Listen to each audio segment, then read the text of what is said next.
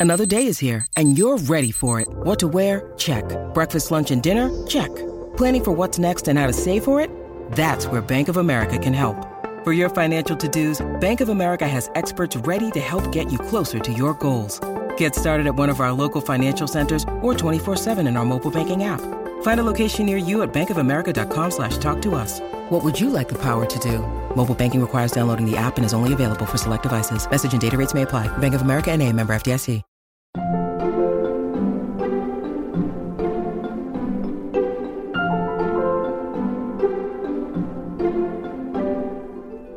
A lot of times people want to be like, why does the computer do this? And it's like, why does your cat do that? You can't know some things. But knowing how to refer people, knowing how to say no in a way that isn't just kind of a crappy, I can't be bothered, is its own skill. Welcome back to Working. I'm your host, Isaac Butler. And I'm your other host, June Thomas. June, this is like our fifth recording session in seven days, so I almost feel like we're back in an office together or something. Isn't it blissful? If only there were free snacks and a freshly changed Wi Fi password that we had to hunt down. Yes, that's true, June. Even longtime Slate podcast heads might not know that Shasha Leonard, most famous for reading emails uh, on Mom and Dad Are Fighting, who's also the head of IT at Slate, used to change the password every month to something new. And every time it was delightful and whimsical and would put a smile on your face and make you happy for the first of the month. Yeah. Uh, but enough about that. Whose voice did we hear at the top of this week's episode? So that was Jessamyn West. She is a librarian and a rural tech evangelist. And I'd never spoken with her before this interview, but I feel like I know her because I've been reading her Twitter feed and a blog that she keeps about her reading for many, many years. You know, I think this might be our first librarian guest, which I'm excited by because my younger brother is a librarian. Oh. Many of my friends are librarians, and I'm happy to see them represented here. But so, what did you all talk about for Slate Plus today? So, we spoke about Wikipedia. Jessamyn spent 10 years on the Wikimedia Foundation Advisory Board, and she still spends a lot of time creating and improving Wikipedia entries. And I wanted to know why she does that and how and why she thinks Wikipedia improves people's access to information, which ultimately is her big passion. Well, that sounds delightful. And I don't know about you, but mm. I could use all the delight I can get, which is why I subscribe to Slate Plus. I did it even before I had a podcast for Slate, and let me tell you, it's only gotten more worth it. You get full access behind the paywall, bonus segments on shows like this one, exclusive episodes of shows like Slow Burn and Big Mood, Little Mood, and you get to support everything we do right here on Working. Sign up today at slate.com slash working plus. And now, for some more delight, let's listen in on June's conversation with rural librarian Jessamyn West.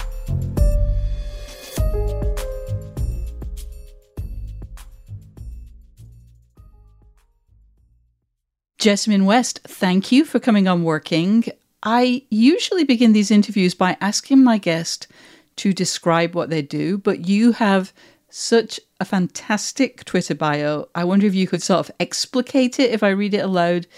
This is the first section Rural tech geek, researcher, proud member of the Librarian Resistance, collector of mosses, enjoyer of postcards, and then you provide your PO box and pronouns. So, what does all that mean?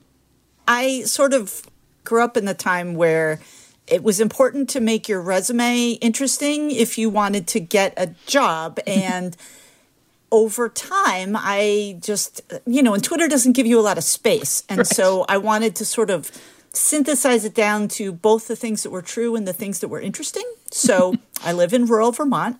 I work with computers which is more interesting and unusual in rural vermont than it might be other places uh, I like to look things up, and so often I'll help people do that, and that's why I put that there. I need an offline hobby, and my o- offline hobby is building moss terrariums a lot oh. of times. So I'll go out in the woods and get moss and come back here and stick it in a jar, basically. Uh, I like the mail. So I enjoy when people send me stuff in the mail, and I enjoy sending things in the mail. And uh, the librarian resistance is a thing that kind of started up under the previous administration and um, is still necessary, regrettably, in this administration. And I think it's important for people to know, in a general sense, that librarians are willing to help you with your problems, even if the government thinks you don't deserve help with those problems. And that's a signaling way to let people know that uh, it's a thing that we as librarians tend to value. I was really struck that you began the list with Rural Tech Geek. Um, we've never spoken before, but I've been following you on Twitter and reading your book reviews for years.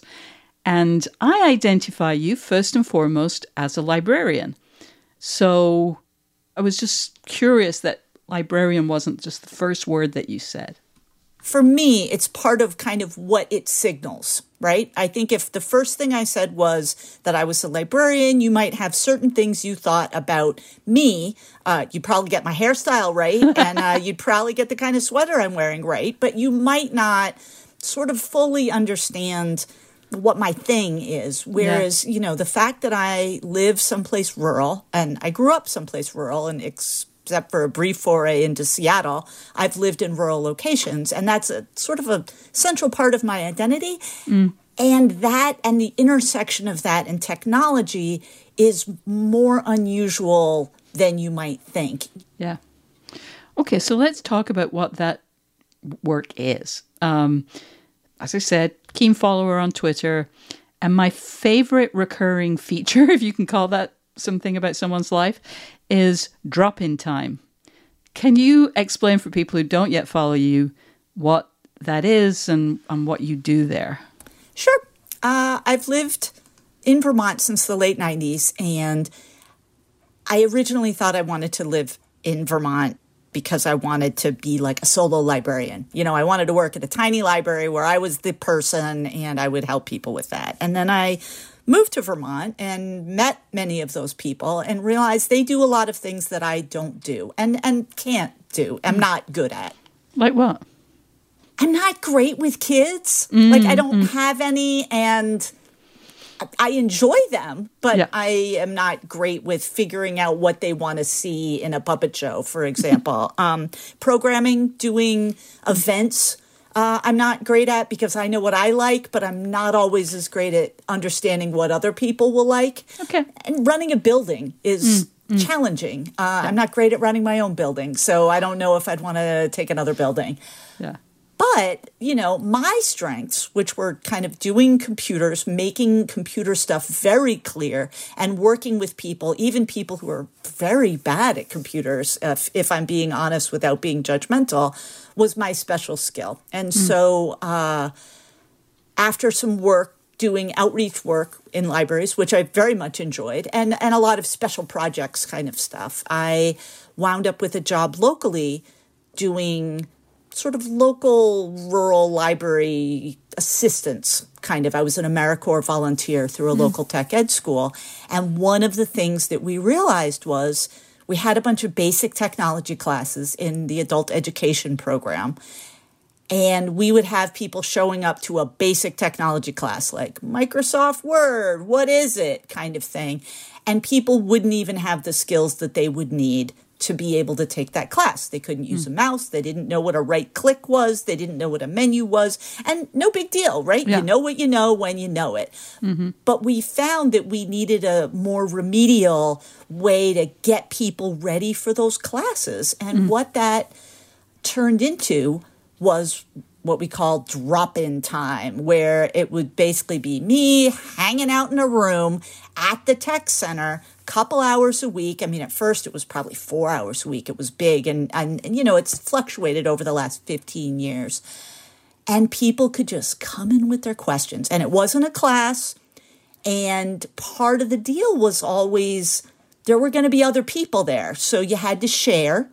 And we would try and help you with whatever your thing was. And so, you know, that could be learning to use a mouse or figuring out how to type a resume or what people think of as computer skills. But sometimes it was just like, I need to set up a dating profile and I don't understand what these words mean in this mm. app.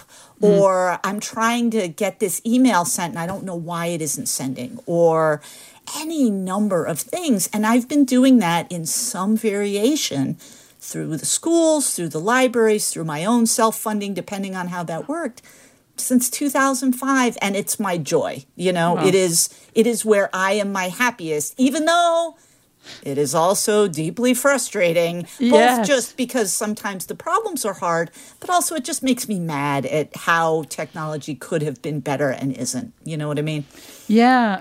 You know, one of the things that we often discuss on working is conflict and like how people resolve disagreements when they're collaborating together. Now, that's one thing if you're talking about, you know, people in a band or, you know, a theater director and a writer. But in your case, you know, I wonder what happens when you're unable to help someone. Like what happens when you're stumped?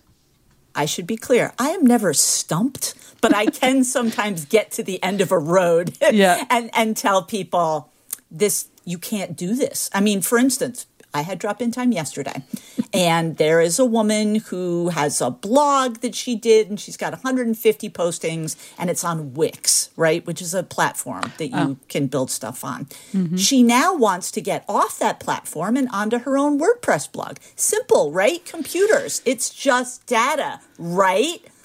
No, Wix doesn't have an exporting feature. And so there's two answers to this woman's problem, right? The one answer is there's no built in tool where you can do this yourself. Mm-hmm. That's a hard message. Yeah.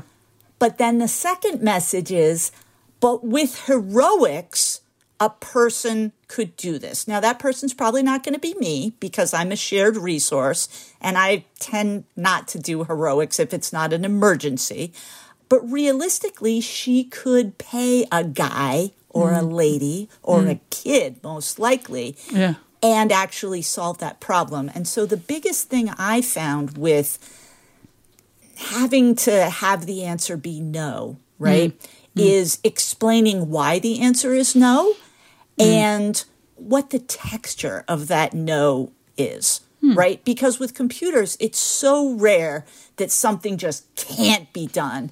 But it is often the case that it is not worth Yeah. doing it. Yeah. And people have to make those individual calculuses for themselves.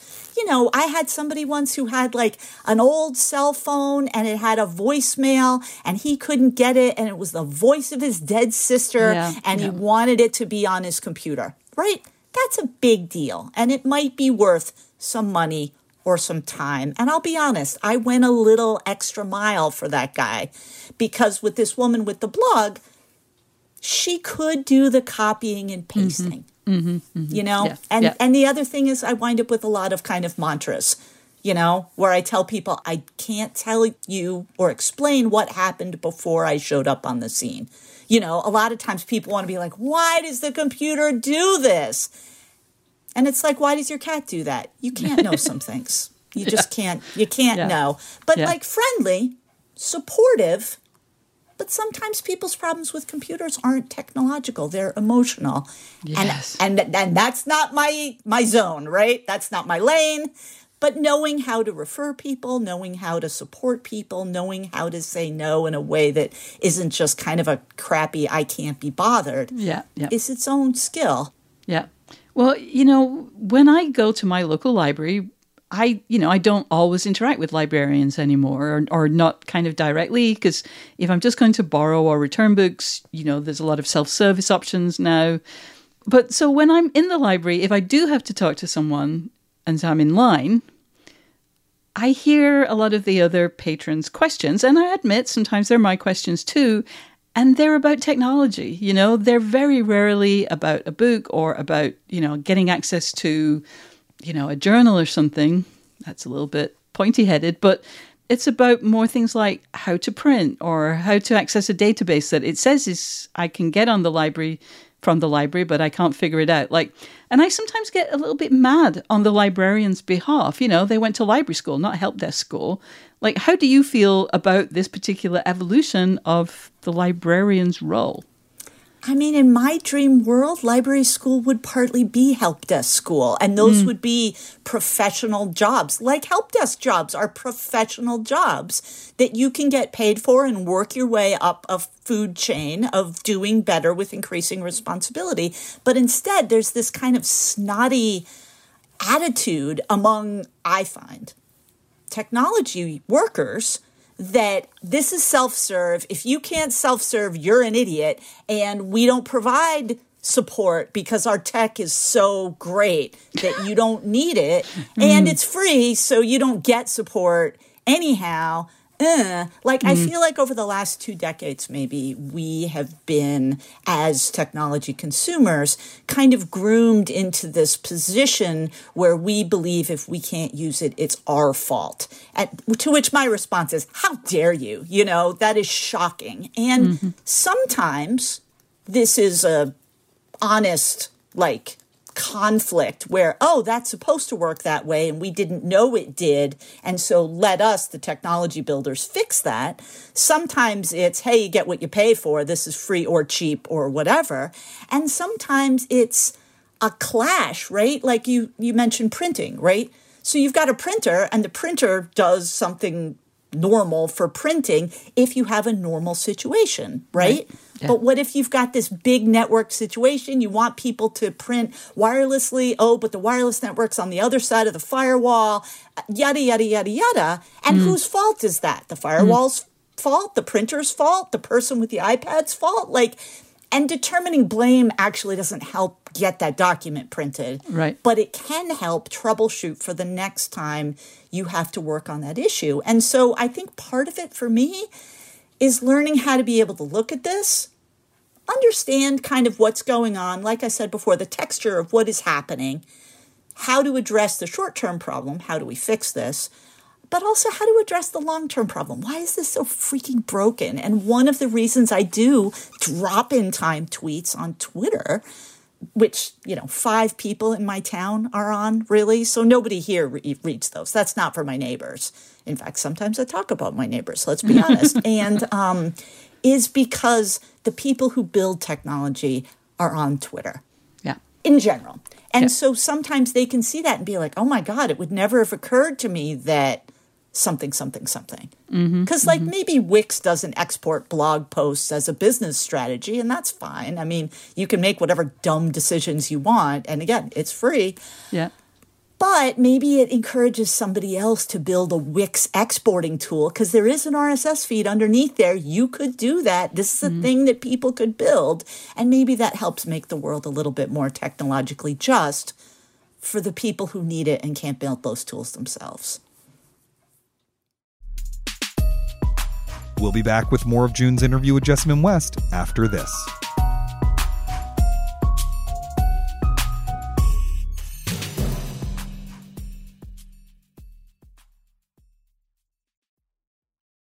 This is the story of the one. As a maintenance engineer, he hears things differently. To the untrained ear, everything on his shop floor might sound fine, but he can hear gears grinding or a belt slipping. So he steps in to fix the problem at hand before it gets out of hand. And he knows Grainger's got the right product he needs to get the job done, which is music to his ears. Call, clickgrainger.com, or just stop by. Granger, for the ones who get it done. Hey, Slate listeners, it is Isaac Butler here. I just wanted to say real quick that if you're enjoying this podcast, please take a moment and subscribe. Uh, just click that subscribe button wherever you get your podcasts, and that way you'll never miss an episode of Working. Uh, also, you might have noticed we have a new bi weekly bonus show called Working Overtime, where we are heavily featuring emails and voicemails, correspondence, ideas, and requests for advice from our listeners. If you would like to be part of our show, please email us at working at slate.com or call us and leave a voicemail at 304 933 WORK. We've really loved the emails and voicemails we've gotten so far. We're taking lots of people's requests and putting them to work at the show, and so we look forward to hearing from you. All right, back to the show. So you seem to do a million things, and you talked about doing drop in hours at the tech center. How much of your time is spent in a physical library these days? Two and a half hours a week. Whoa. Probably, probably. I mean, the joke is drop in time originally was just flat out through the tech center. Technical education, which is like, you know, 11th and 12th grades for kids who are learning more trade type jobs and mm-hmm. less go to college type jobs, although mm-hmm. that's rude and no longer true. But that's how mm-hmm. I think people can be like, oh, I know what that is. Yeah. And they supported me because it was part of educating the workforce, right? Time passes. There's no longer an adult education program in my tech ed program. I had to scramble for money. I wrote a bunch of grants. The library kept sending people there and I was the sub at the library, right? I get paid as a library assistant, uh, roughly what I would make at McDonald's to yeah. help people with this kind of stuff. And over time, and then really when COVID hit, they were like, people can't get on Zoom. And it was the same thing, right? We can't have a Zoom program if people can't get on Zoom to see it. And so they were like, why don't you bring your drop in time skills to the library that already employs you and you know, we will find some regular hours for you. And during COVID, when the library wasn't open, my library was closed significantly more than other libraries because of reasons. Mm. I would just do email tech support, or I would meet somebody in my driveway and pick up a laptop that wasn't working, you know, and I would leave it in my driveway and then there'd be a bag of cookies there when I went back outside again. Like like you make it work, right? People figure it out. And so now I do a regular drop-in time at the library weekly, but only 2 or 3 hours. I probably do twice that, maybe a little bit more over email or Zoom or in person. Um, now that COVID's a little less of a thing where I am now, I can do a little bit of sort of in person stuff if people are willing to mask up and be reasonable. But yeah, it's a small part of all the hours that make up my day. Some of what I do is like this talk to other people about what I do. Some of what I do is public speaking about digital divide issues and rural technology issues because the larger issue is, you know, people in like big cities on lots of social media, extremely online, people are used to not only telling their stories, but have other people hear their stories. Yeah. And people from marginalized groups, whether that's, you know, broke, offline, historically disadvantaged populations, people with disabilities, whatever, don't get their stories told as much, yep. right? Uh, yep. They they become special interest stories. They're not mainstream stories. And so part of, you know, what I like to do is be like, well, let's talk about digitally divided people who can't export blog posts from Wix. Yeah. You know, what what's that about? And what do you need to do as technologists to make the world a more humane place for people who struggle? Yeah. No, truly. I've noticed that a lot of librarians are a little bit in love with their profession in a way that doesn't seem to get diminished from actually working in libraries. And I think maybe more than other career paths, you know, usually in most jobs, I think people sour or get kind of jaded after a while.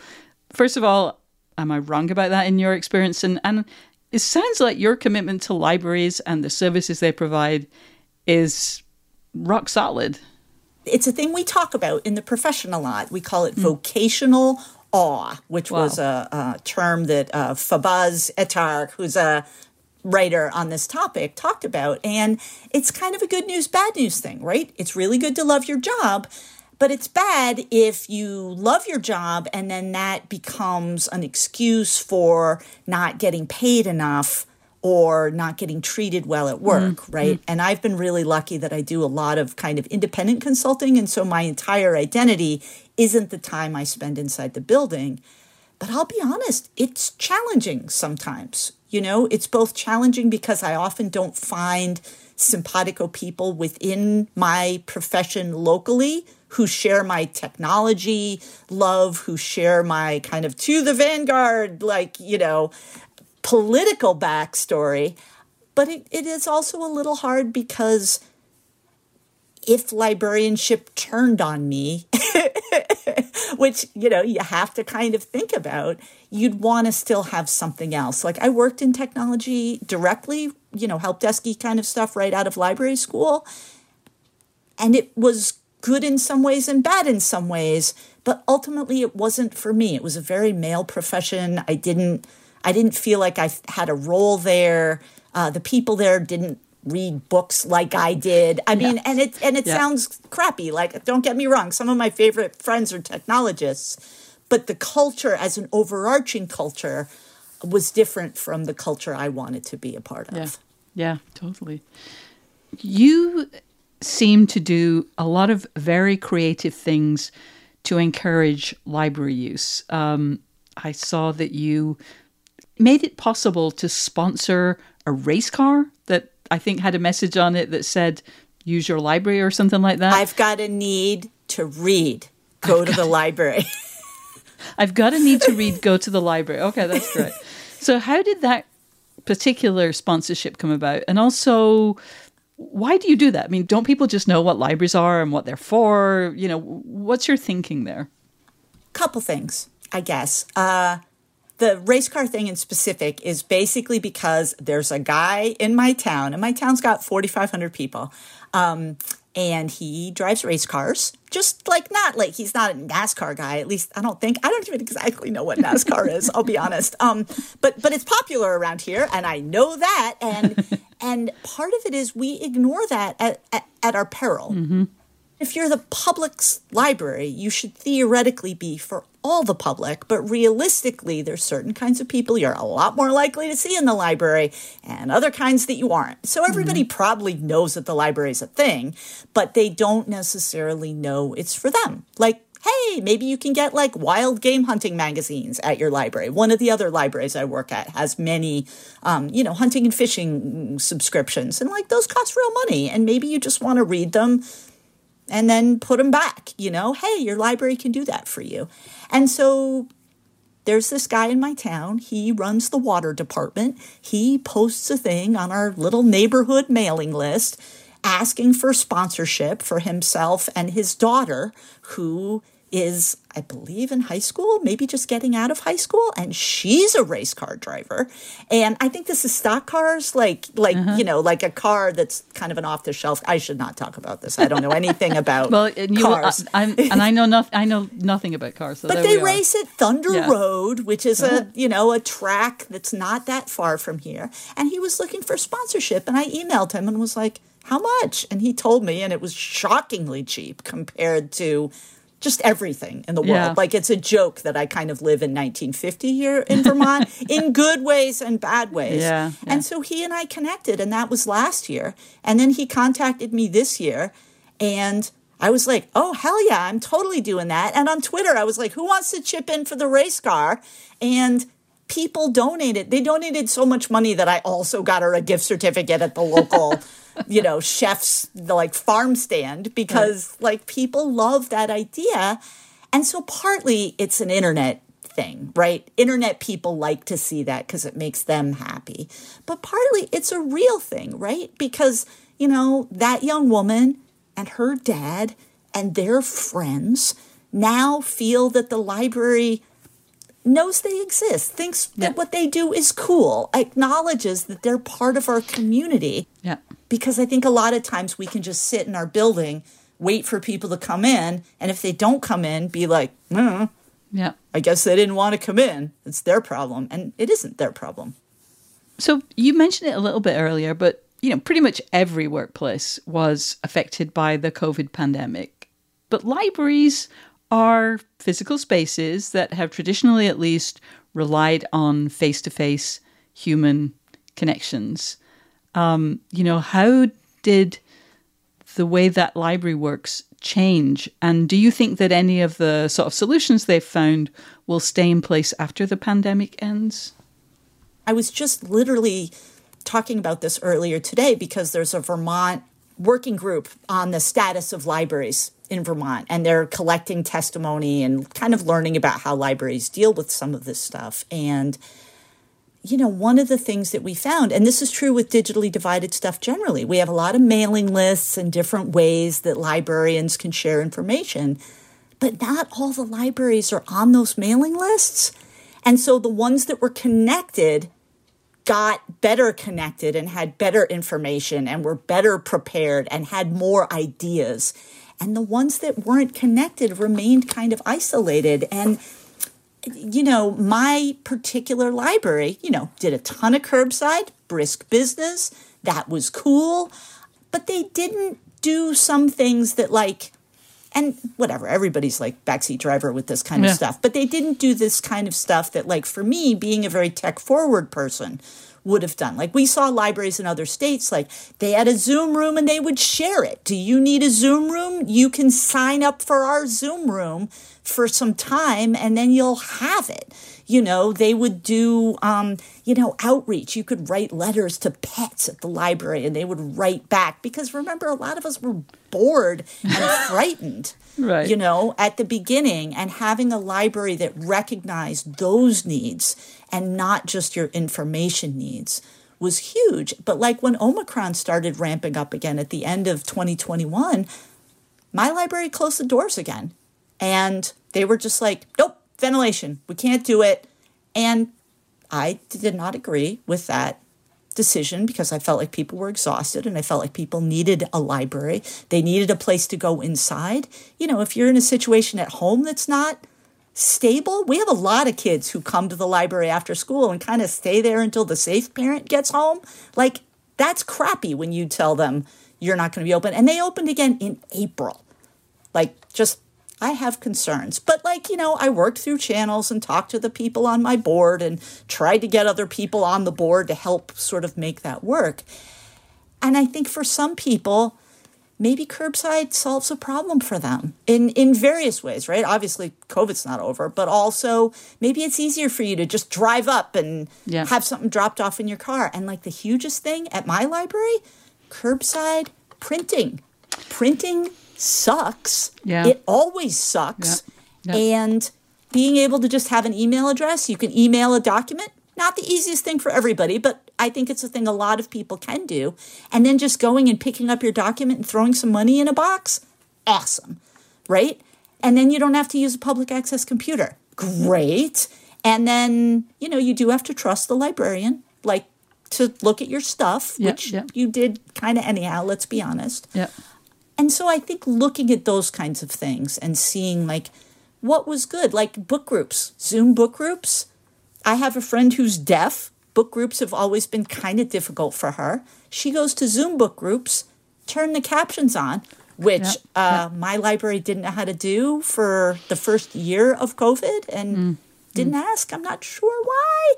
And now she can interact with her book club safe at home and read along, it's even easier than being in person, especially with masks on. I think a lot of these things, the accessibility thing, you ask any person, well, not almost any person, but many people who are disabled, and like they got more access in many cases, access that they've been clamoring for for decades. And that's crappy that it took everybody becoming temporarily, you know, incapacitated in a way for this to happen. But it did mean, I think, more people became aware of accessibility issues. And hopefully, some of that stuff is going to stick, right? I don't ever want to go to a Zoom program where I can't turn on captions again. And I shouldn't have to. But again, it's a person by person situation and solution there. Yeah.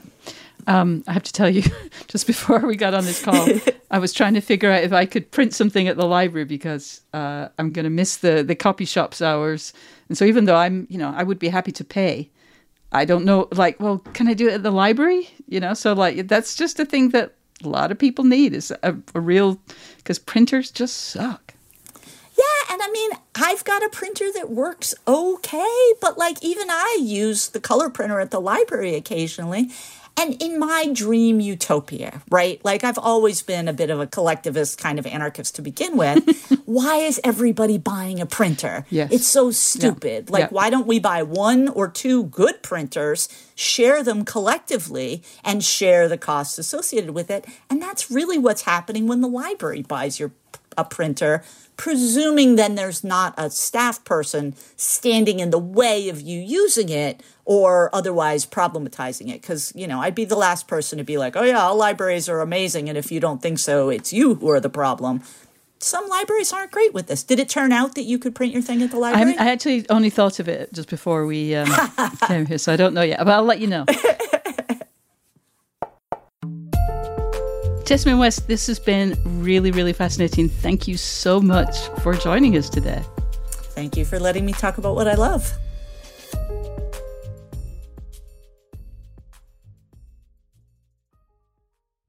This episode is brought to you by Progressive Insurance. Hey, listeners, whether you love true crime or comedies, celebrity interviews, news, or even motivational speakers, you call the shots on what's in your podcast queue, right?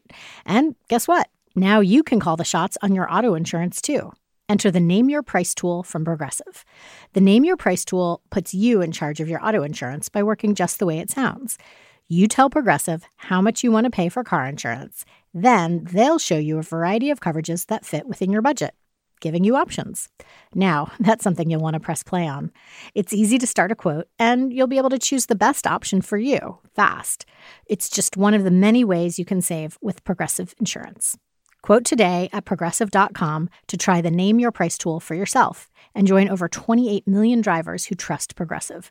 Progressive Casualty Insurance Company and Affiliates. Price and coverage match limited by state law. June, I just loved your conversation with Jessamyn West. And I think even though her profession isn't a quote unquote artistic one, it's still chock full of useful, creative advice. So I want to spend a bit of our time now highlighting it. And the first big one for me was know who you are and what you are good at. Jessamyn knows she's not good with kids. She doesn't love planning events. She's not really hepped up to run a building, but she is great with and knowledgeable about technology. And she's exceptionally talented at teaching people how to use it. And so she's really focused in on that in her job. But you know me, I'm going to complicate everything. So I wonder how do you figure out when you need to work on expanding your repertoire or toolbox or what have you, and when you need to go deeper on what you already know and are good at? Oh, Isaac, this is something that I think about a lot. And one of the things that I'm bad at is delegating, which means that I tend to hold on to tasks that I really should hand off. And I also will take a long time struggling to accomplish tasks that someone else could do pretty easily and definitely quicker. But I also hate giving up too soon because it feels cowardly or lazy or some other mm. label I don't want to own. Yeah, I'm familiar with that. So I'm always trying to analyze my own resistance to learning new things or doing things I don't enjoy to figure out if it's just that I haven't gotten into a groove yet or is it something that I really should try harder with. I mean, we often resist learning new skills because we don't like feeling like beginners at something, especially if we fancy ourselves experts in other areas. Let me give you one very silly example.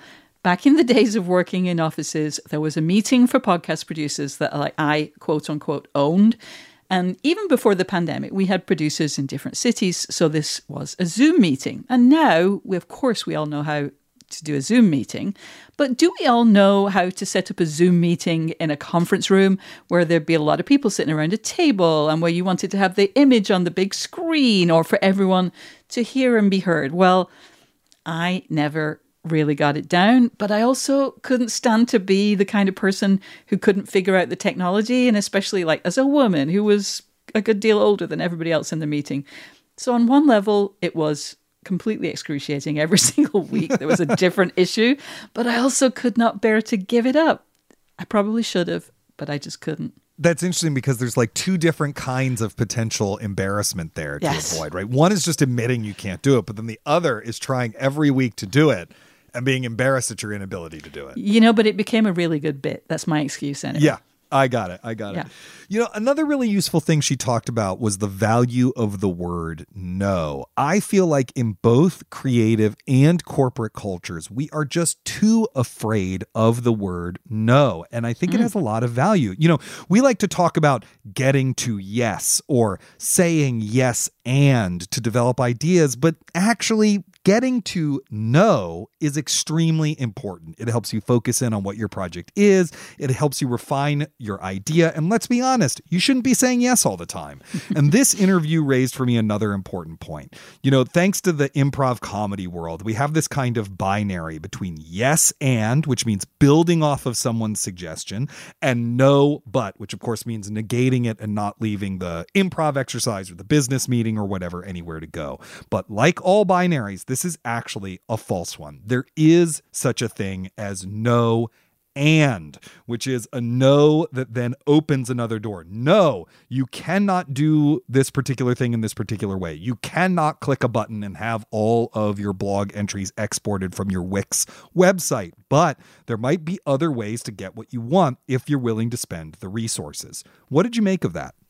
Yeah, I think that was super smart. And I think it's a really big part of the service element that Jessamyn brings to her work.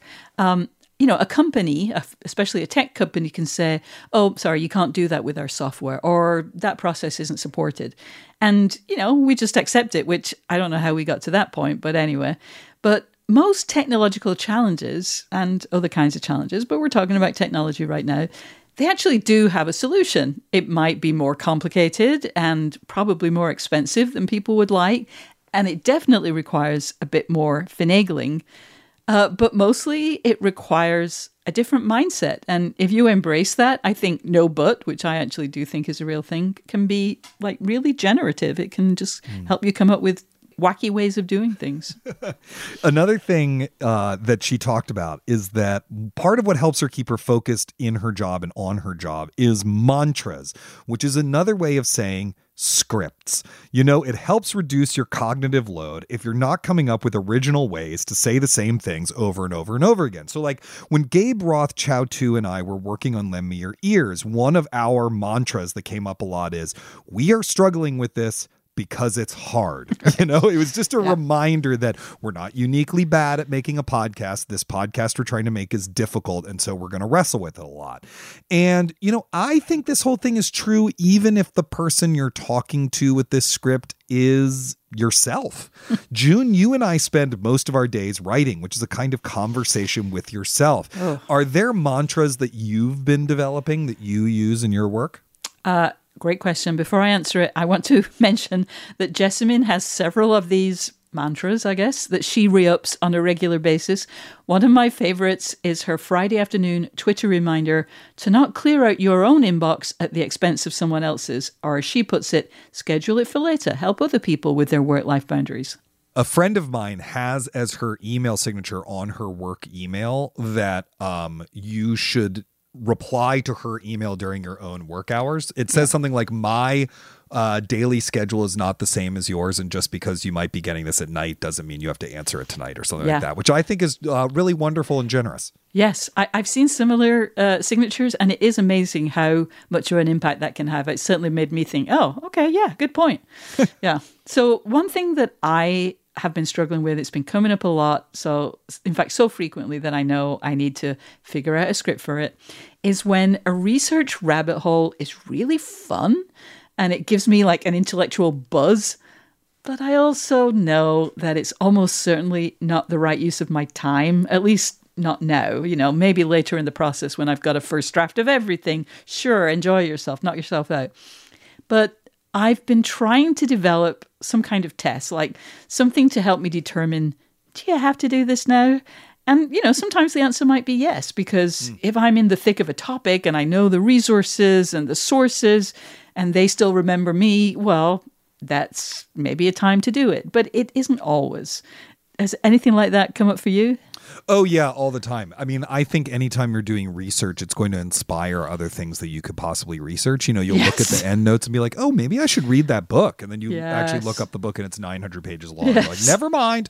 um, you know, and so to me, that's why whenever I'm doing research, I actually always keep a, a notebook or a yellow legal pad or you know something devoted to the project next to me, and then I mm-hmm. just jot down a note like, "Oh, think about this," and then mm-hmm. it's just gone from my brain, and I don't have to think about it anymore, and I can go back to reading. That's that's how I personally handle that. Yeah. But yeah, I find these things really helpful. You know, yeah, is is this the best use of your time? Is a great mantra. Or, you know, um, just reminding yourself of where you are in the process you know that that it might be confusing because it's early days and you don't know what the whole story is yet or um just get your work for today done. Um, there's one that came from one of the subjects in the book, The Method, that I think about all the time, which is the purpose of today's rehearsal, or I guess we could say today's creative work. The purpose of today's creative work is to prepare for tomorrow's creative work. Mm. So mm. you don't have to actually worry about completing anything that day. You're just trying to move it along enough that, like, as you go to sleep, your brain's going to do a lot of work and then get you ready for the next day. And I find that is a really helpful helpful way to be generous with yourself because when you're in a long term project, no one day's work feels like you've done enough. Right. And you know, sometimes too, the world will come and say, you know what? Yeah, you should. So I really have been thinking about this like, this is too much detail. This might be a footnote. That footnote might get cut. Don't waste your time on this. And then today I was in one of those like really basically study sessions and I came across a fact that actually was, you know, I had written in, in a, a, line like, you know, this thing existed. I never found any evidence of this being used against a lesbian bar. And then this exact legal, you know, loophole thing showed up in like some random mm-hmm. piece in a feminist newspaper in 1982 that I knew I was going into much too much, you know, time suck to to be looking at but it was absolutely right on point and you can't help thinking the universe is trying to tell me no june go down the rabbit hole. It's fun down the rabbit hole I will admit I do worry a little bit because you are so good at staying on task and so good at organizing and so good at your you know productivity schedules that you might not allow yeah. yourself to do that enough. I, am yeah. gonna be I'm gonna be honest because I actually think part of working on something the size of a book or a documentary film or or whatever is actually you've got to pursue a lot of those things and you've got to just be willing to get lost a little bit because you're gonna find something that's that's really interesting. But the other problem is is that you know like with the method, the subject that you're talking talking about is an infinite one. You could spend yes. the entire rest of your life researching this book. And so you got to find the balance between those two things. Right. Right. Um, another way to balance things. Uh, ooh, that was a good segue, wasn't it? Another way to balance things that came up in this interview was uh, Jessamyn's discussion of the concept of vocational awe, which is uh, you know a concept I know a lot about, but I had never heard that term, and I'm going to use it from now on. It's something we talk about in the arts all the time, which is you know that you are so in love with your job that that creates a certain level of fulfillment beyond the ways that it contributes to your life, like you know money or prestige or whatever. Mm-hmm. Most of us take a pay cut to work in the arts or in media right now, frankly. You yeah. can make more money doing almost anything other than working in the nonprofit American theater, for example. And uh, yeah, we do this because the work is personally fulfilling. We believe in it. We think we are contributing to the greater culture at large. It's meaningful to us. But holy shit, does vocational awe open the door to exploitation and abuse? Yeah. I think it's not as bad in the librarian world because the supply of labor doesn't so vastly outstrip demand like it does for actors or freelance writers or whatever. But still, it, it, it's a problem. Yeah, it's a problem and it's an amazing concept. And obviously, as you mentioned, it's definitely also true of journalism. You know, people who are able to think up story ideas on a regular basis, perhaps a daily basis, research them quickly, and turn what they find into a compelling story, those people have gifts that would almost certainly earn them a lot more money in just about any other field. And yet, there's a romance to the profession that sucks people in, me most definitely included. You know, we're adults and we don't always have to do the sensible thing, the rational thing. But I have very often felt bad about this at events where, you know, there are people who are really trying to break in and you can kind of see it in the way they hold their mic up to someone's mouth or they ask if things are on the record that like well, we're just actually having coffee, but sure, it's on the record. Yeah. Um, you know, that they're living out a fantasy as much as they're doing a job. And, you know, again, that's fine. Work should be exciting. But those same people are often struggling really hard economically. And I wish that they could take that zeal and direct it into something that would put you know a bit more money in the bank. Yeah, it's like how we talk about the exposure dollars, right? Oh, you know, oh I'm being yes. paid an exposure that will really help me buy my uh, cabbage for dinner tonight, or you know, whatever it is. exactly. Um, yeah, it's such a tricky thing because, like, I'm glad that I work in a profession that I find so meaningful. Yes. Um, you know, but the truth of the matter, a that's made somewhat easier because you know, like, my wife has a good job and things like that, and and uh, b the truth of the matter is is that often the people we're paying less or the fields we're paying less are also treated with less respect. Yes. And that's the difficult thing is like, how do you also create, uh, which in my experience at Slate, Slate's done a very good job of, don't get me wrong, but Yeah, how yeah. do you also create a working environment that is fun and positive and respectful because no one's making a lot of money and we're all doing this in, part out of love. That's, that's, a, that's hard, I think. Yeah, yeah, it is. Well, that's all the time we have for the show this week. If you enjoyed this episode, please remember to subscribe wherever you get your podcasts. And as we always do at this time, I'm going to pitch you once more on subscribing to Slate Plus. You'll get full access behind the paywall, bonus episodes, extra segments, a delightful newsletter, and more. Go to slate.com slash working plus to sign up today. It really is a delightful newsletter. I think that's a perk that is just not mentioned enough. It's a great, great newsletter. Thanks to this week's guest, Jessamyn West, and to our stupendous producer, Cameron Drews, who will be hosting next week's show. Make sure to tune in for his conversation with Alex Sujong Laughlin, producer of the Normal Gossip podcast. Until then, get back to work.